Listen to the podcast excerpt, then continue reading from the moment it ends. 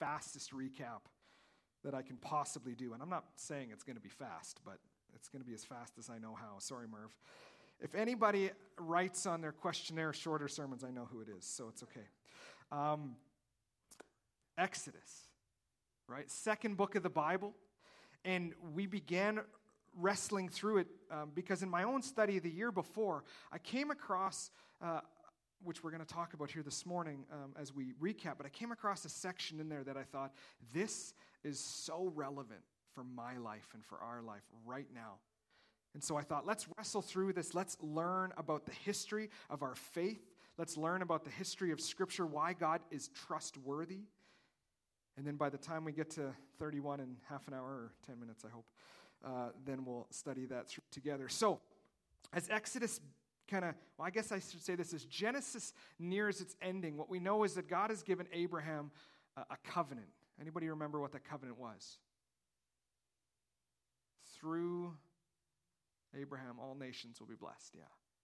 So God said, Abraham, I'm going to use you and your family to bless all the world so that all the world would know who God is. And so we begin to see that kind of starting to unfold Abraham, Isaac, and Jacob. And then Jacob has a bunch of sons and they become the 12 tribes of Israel. But one of those, one of those sons is Joseph. And Joseph, now this is not where it's good or right. This is where we take the Bible, we read the Bible, and we see that not every bit of the history of the Bible is trying to declare that it is good and right, but that it is true. Joseph's father favors Joseph above his other brothers, and that's not right, and that's not good. But also, how to respond to those injustices is important. And and in their wisdom, the brothers decide, hey, we're going to send him off into slavery because that'll teach our dad. Well, actually, they tell their dad that he was killed by a wild animal because they don't want to admit what they've done. And they send Joseph off into slavery into Egypt and think, okay, it's done, it's over. But as we learn at the end of, of Genesis in chapter 50, there's a key verse in the Bible where Joseph says, What you meant for evil, God meant for good is even in the midst of humanity's wicked plans, God says, I'm still at work and I'm still a God of redemption and I'm still in control. And so through Joseph, he ends up doing some incredible, miraculous things. And Joseph gets all the way till he's second in line to Pharaoh. God uses him through some, some dreams and, and different things, not only to save the Egyptian people, but to save that entire part of the world because there's a massive drought that hits, but God revealed to Joseph how to get through that. Well, a long time passes between that very end of, Ex, uh, end of Genesis into Exodus. And the scripture says that a new Pharaoh arose, one who did not know Joseph. Now, the point is not that he didn't know who Joseph was, but that he no longer acknowledged the things that Joseph had done to bless his people. And so the Egyptian people decide we're going to enslave this whole nation. Now, maybe you have missed the irony in all of that, but Joseph goes into Egypt to slave, frees everybody, and saves everybody, only for the nation to go back into slavery again. Well, they go into slavery, but the people cry out to God and they say, God, we need, we need rescue from this oppression. And that's where Moses comes on the scene. And there's a point where the Hebrews are growing so rapidly that the Egyptians are, they get fearful. They go, man, if, if, if they join an enemy against us, we're sure to be destroyed because there's just too many. So they begin to have orders to kill all baby boys. But people don't really listen to him very well. But eventually it comes to the fact that they just start going, and if they see a child that's under two years old, they just throw them in the Nile and just let them drown. The injustice that's happening, God intervenes. And, and so Moses is born, and Moses, uh, by his mother and sister, is rescued, put in a little basket, and kind of placed in the Nile River to float there among the reeds. And, and who would find him but Pharaoh's daughter? One person who knows what her father has said to do. But the scripture says that she's filled with compassion and, and she takes him and rescues him and raises him in her own home, and he is and he grows up as an Egyptian. But as we kind of continue to read, what we see is that Moses is very confused about his identity. He knows he's a Hebrew, but he's living with the Egyptians. He sees his brothers and sisters being treated horribly and in slavery. And there's a story about him intervening, and, and he kills a, an Egyptian that's beating a, a Hebrew. And he thinks, i am I'm doing something good. But the Hebrew people turn their back on him and they say, Well, who are you that you're going to rescue us? You live with the Pharaoh. And the news gets out about this, and so Moses has to flee, and he goes to the people of Midian, and now he's not an Egyptian, he's not a Hebrew, and he's not a Midianite. Now he's just all by himself. Here's where it gets real relevant to us in our world right now. You ever felt alone? Ever felt like no one sees you? That you don't know where you belong? Well, the rest of this book and ultimately the rest of the Bible as a whole is about where your belonging actually lies, where your identity truly is. God calls to Moses and he says, I've called you to go and to rescue my people, the Israelites, out of slavery. And through something that we call the 10 plagues, there's warnings that Moses gives to the Pharaoh saying, God says, let my people go. But Pharaoh refuses. And, and we talked about a very difficult text there where it actually says God hardens the heart of Pharaoh. And you kind of think, well, that doesn't make any sense. If God's hardening Pharaoh's heart, then Pharaoh's not going to let the people go. So, how does this make sense? But as we wrestled through with it, we saw that what God is teaching the people is that He is faithful and that the Israelites will be released from slavery only when God ordains, not when Pharaoh ordains. But God alone is in control. And this, of course, leads us to the Passover, a very pivotal moment in Scripture, there's an explanation of a sacrificial lamb. The sacrificial lamb would save the, the Israelites, but the Egyptians would not be saved. And we talked about how this is the foreshadowing of the one true Passover lamb, Jesus, who is to come. We get to see scripture and history, and we get to see God's plan of redemption and rescue not just for the Israelites in that moment, but for each of us from the consequences of sin, that we might have hope in eternity with God because of the one true Passover lamb. We read about the Red Sea and God's judgment on the Egyptians. The, the people walked through on the Red Sea, but when the Egyptians tried to follow, God closed the Red Sea in over them. We read about manna falling from heaven in the wilderness because there's no food. We read about water coming out of a rock because there's no water. And then we read about the Ten Commandments audibly given to the people from God. We spent a lot of time looking at those commands, and some of them seem a little bit strange or unusual in our context so far removed. But as we studied them, what we saw is that the people, the Hebrew people, were supposed to stand out as completely separate and unique from all other people. They were supposed to represent God to the nations. They were to bring the blessing of Abraham to all nations by how they lived.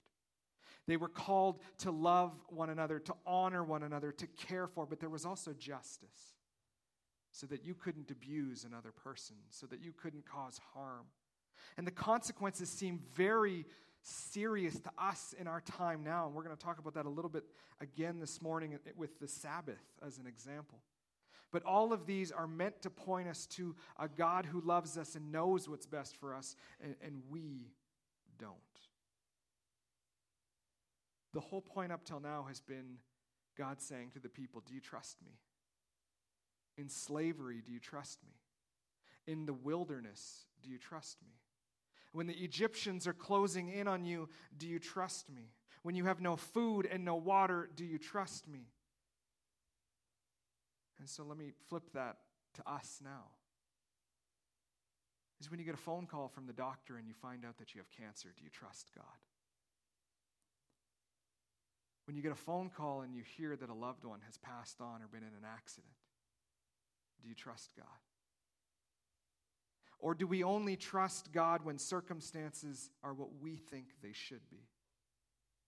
You hear me say it all the time, but Romans 8 talks about that God has what's best in store for us, but what His best and what our best is are often two different things.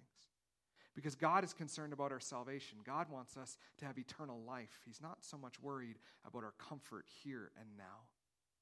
Not that he doesn't care about that, but his concern is something far greater. Just like a parent with a child is you don't just give in to everything your child wants every moment because you want to you want to be a nice kind father. You wouldn't be a loving father or mother if you gave them everything they wanted because you know best. And so that's where it doesn't do we do we sit back and go, God, in the midst of this hurt, in the midst of this pain, in this midst of this circumstance that I don't understand what you are doing or why, do I trust you? Do I know that you love me and that you are with me? I hope that's what you remember as you read through Exodus. That when your circumstances are awful, when you don't have clear picture of answer why are these things happening that you can look at this and you can say god even in this i trust you and i will let you lead and let you guide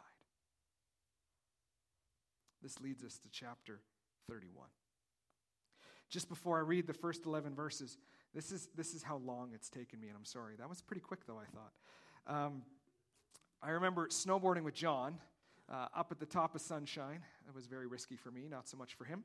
Um, and I remember we were sitting in kind of a line, and, and we were well, John was clearly reading ahead and he knew what was coming. And, and he said he couldn't wait for this chapter. And I think a few of you in the room here will know why once we read it. But there's a unique difference between the, the specific couple of people that are mentioned here and what God has called them to do that maybe you will identify with in a very unique way. And I think it's actually an incredible passage that reminds us that every single one of us, regardless of gifting and purpose, or regardless of gifting, has the same purpose and that God is working in all of us. So here's what it says 31 1 to 11. Then the Lord said to Moses, See, I have called by name Bezalel, the son of Uri, son of Hur, of the tribe of Judah. I have filled him with the Spirit of God, with ability and intelligence, with knowledge and all craftsmanship, to devise artistic designs to work in gold, silver, and bronze, in cutting stones for setting, and in carving wood to work in every craft. And behold, I have appointed with him Aholiab, the son of Ahisamach, of the tribe of Dan, and I have given to all able men ability that they may make all that I have commanded you. The tent of meeting, the ark of the testimony, the mercy seat that is on it, all the furnishings of the tent and the table and its utensils, the pure lampstand with all its utensils, and the altar of incense, and the altar of the burnt offering with all its utensils, and the basin and its stand. And the finely worked garments, the holy garments for Aaron and the priests, sorry, Aaron the priest, and the garments his, of his sons for their service as priests. And the anointing oil and the fragrant incense of the holy place, according to all that I have commanded you, they shall do. I forgot to mention one thing is we also looked at the tabernacle, right? Maybe you remember the video we played a couple of times and looking at the various pieces of furniture and all these things that God shows to Moses and the intricacies of it all. And it all has symbolism and meaning. We talked about that. But here now, with Bezalel is God says to Moses, I'm, I call out by name Bezalel to accomplish these things that I've shown you, Moses. Now, maybe you struggle with, a, well, let's say it this way. How many of you, like me, your artistic ability ends with stick figures? Okay, so like, Smanga asked me the other day, it's like, how do you draw a face? And I went, you know what? Your mom went and took an art class. Why don't you ask her? Um, there are certain skills and abilities that, like, if you see something and you're like, you're, you're to draw it and you're just like, that's not going to happen. Like, I'm, I can not make that. I can't do that. When I hang out with Randy Tarchuk and he goes, Well, we'll just fix that. I go, What do you mean? I don't even know what we're talking about. There are people that are called in certain ways, and, and is one of them. But he's called to do a specific task at a specific purpose. But more, I don't know if importantly is the right word, but more of note in this is that actually in all of Scripture, Bezalel is the very first person who is explicitly stated as given the Spirit of God. I'm glad you found that interesting because so did I. You know, you could think like, like Joseph clearly has the Spirit of God, Moses clearly has the Spirit of God, and it's implied and talked about, but it's never explicitly stated.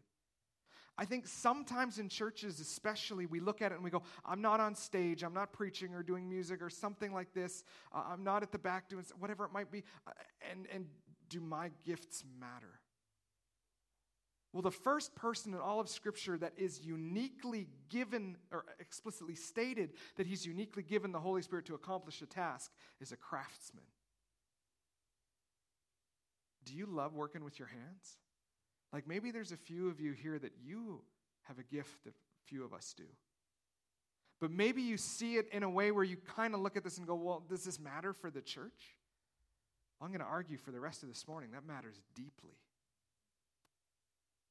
God has called Bezalel by name and filled him with the Spirit of God.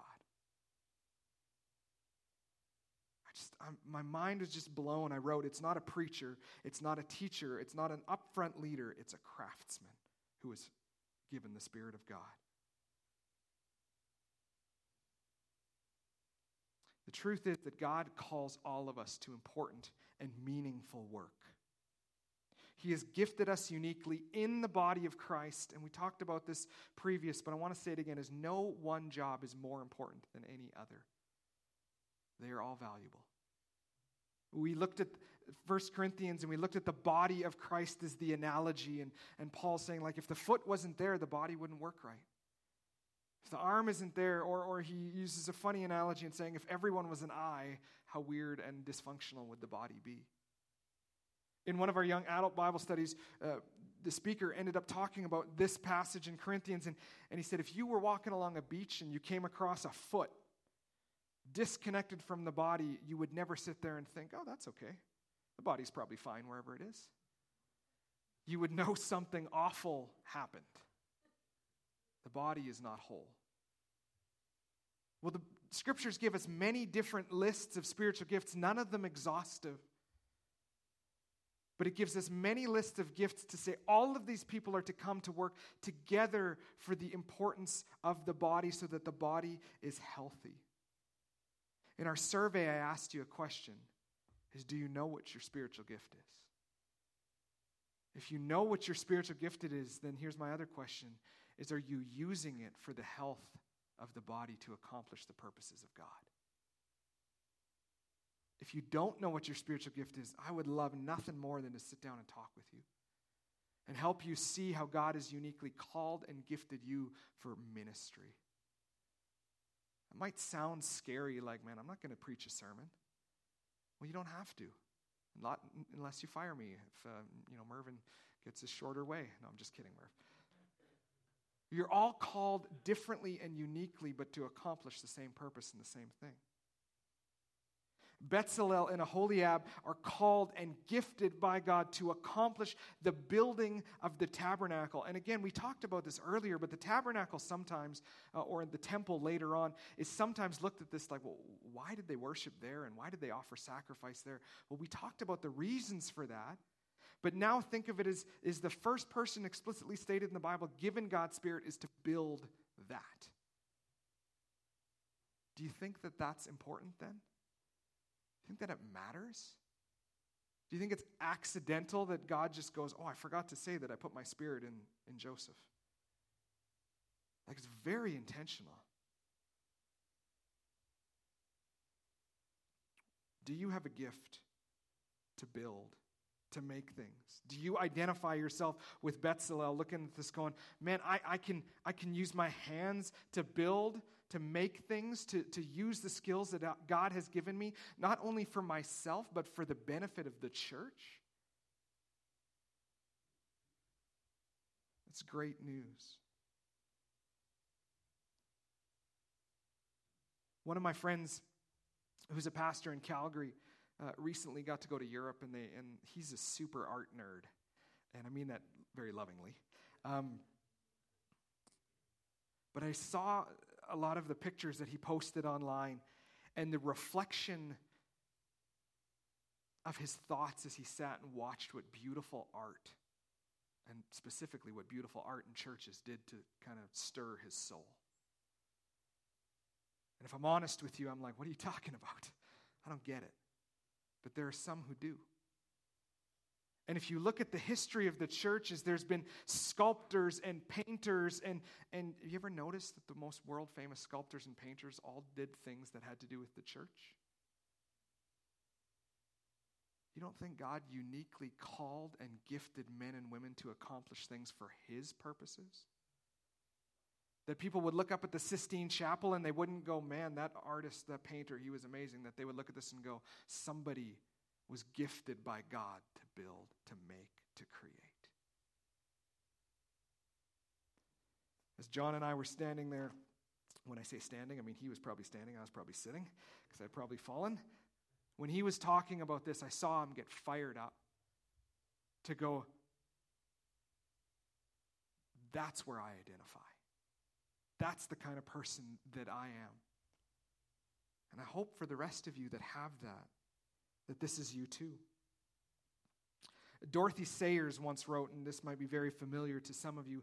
Uh, she's written a book and talking about the importance of, of work with our hands. And she says this The church's approach to an intelligent carpenter is usually confined to exhorting him not to be drunk and disorderly in his leisurely hours and to come to church on Sundays.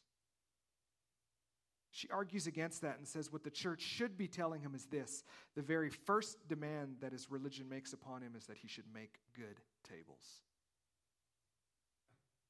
Just think that through. God has called you with whatever your skills are to use all your skills for his glory. That you would be a person of integrity. That you wouldn't cut corners, but that you would do your work and that you would do it well. I've told this story before, some of you are new this morning. Is the best evangelist, I shouldn't say the best, the most effective evangelist that I've ever talked with was not an evangelist, but he was a piano tuner. And he was good at it. But he went into people's homes and he went, How can I use my gift for the sake of the gospel? And again and again, he would go into people's homes with the sole purpose of your piano will be perfect when I'm done, because that is what God has called me to, but he has also called me to something else that you would know who Christ is. We want to be people that ce- we want to be a church that celebrates people's gifts. Not to the exaltation of the individual, but to the exaltation of God. You can use your abilities, the gifts that God has given you, to honor Him, to bless your brothers and sisters in the church, to use your work for something that will last beyond just 10, 15, 20, 50, 100 years, but that will last for all of eternity.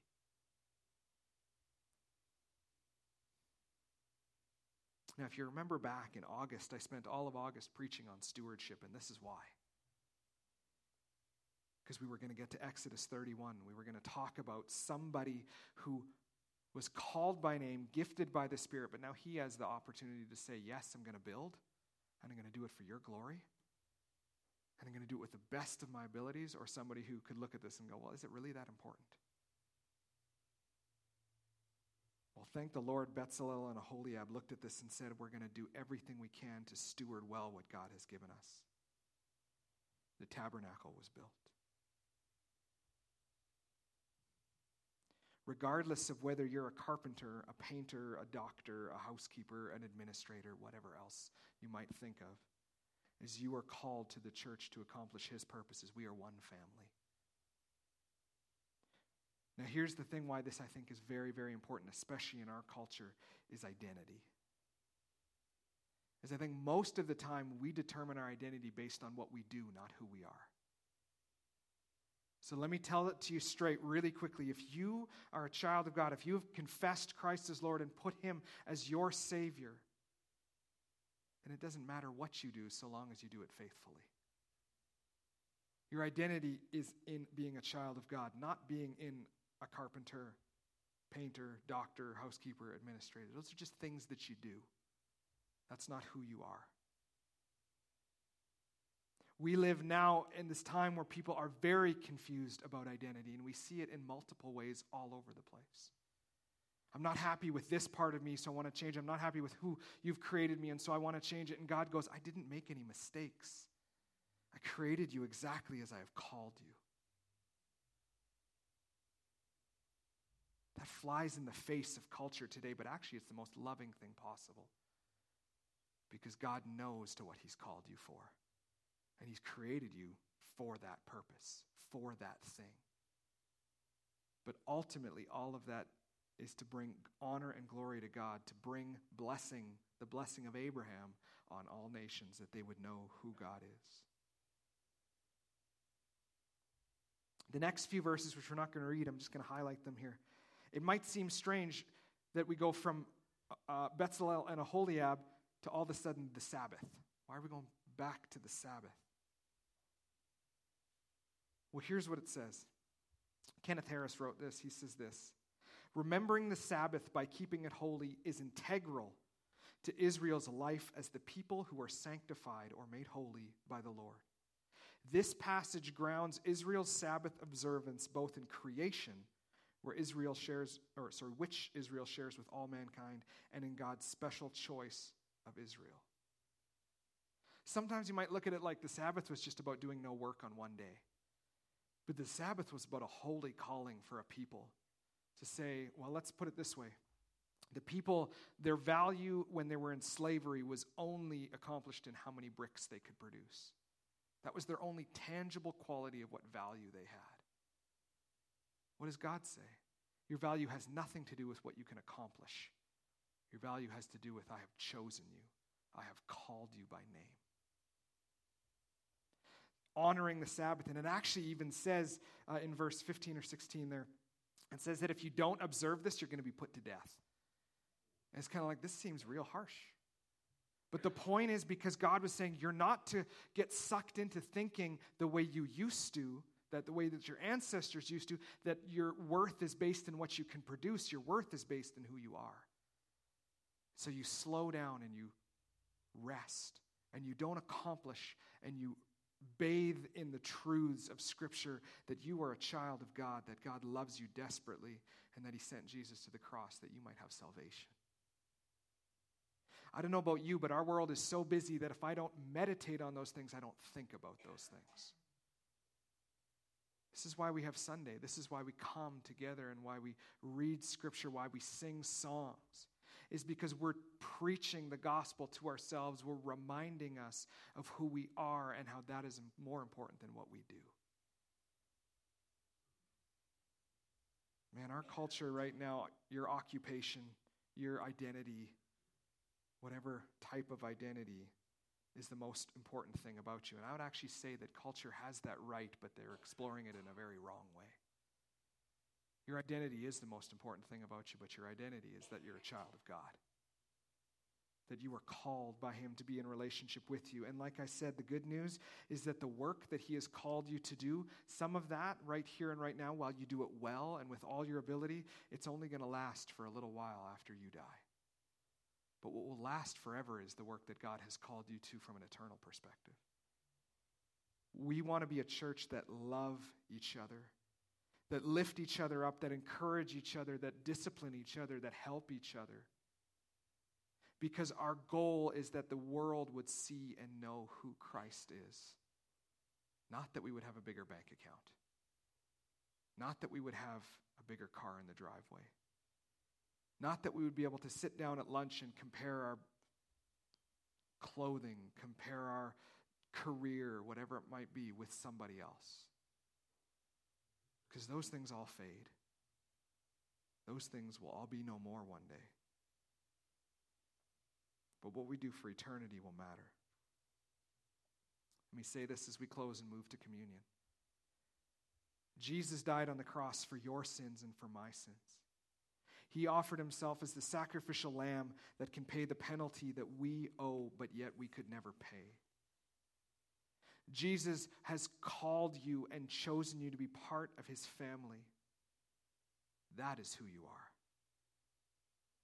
But he has not only called you to save you, he has called you and gifted you so that the world would see who Christ is. As we move forward in the months ahead, our church is really going to wrestle with how can we come together as a family to accomplish the call of the gospel on us. Because there are some who see that and are trying to do it. And there are some who maybe have lost sight of that that's their purpose and meaning. And we want to call you back to that so that together, united, we can accomplish far more than a handful of individuals on their own. If you read a section like this and you go, man, um, I can use my unique gifts and talents to serve God, yes, you can. Amen. Praise the Lord. Now let's figure out how to do that. This is one of the reasons why we want to do potluck together and sit together because as we get to know each other, we'll be able to call out in each other where we see people's gifts and abilities and passions. We'll be able to encourage one another for the ministry calling that God has put on you. That's our goal. That's our hope. Let's pray. God, as in just a few moments we turn to communion and reflect on the cross, we, we want to do that now as well. God, thank you that Jesus came to the cross, that he offered himself in place of us. There's no greater truth than the gift of salvation. But God, it doesn't end there, and I think sometimes we only think of it that far. You haven't just called us to save us, but you've called us to use us for eternal purposes. And there is nothing more important than your calling on our lives. As we obey your calling, we will love each other more effectively than we ever could we will serve one another. We will reach out into the world and we'll make a difference. Not because of my own ability, but because you have created in each of us skills and abilities to work together to accomplish the gospel. So, God, may we do that as a church family in these coming weeks ahead and months ahead. Would we become people who are committed and faithful to the calling that you have put on us, whatever that is. So, God, I pray that each of us would examine our own hearts, that we'd examine our lives and figure out where am I gifted? What has God called me to? How can I do that within the context of the local body, the church, to reach people for Christ? May we see that in this text, God. May we see that in our own lives. And may we see that in our church family. Amen. We're just going to flip real quick to 1 Corinthians. We have a little bit of a problem in that I did not get communion people because my elder is away. So if, if two people are willing to just kind of help out with communion here with the passing of the elements, that would be wonderful.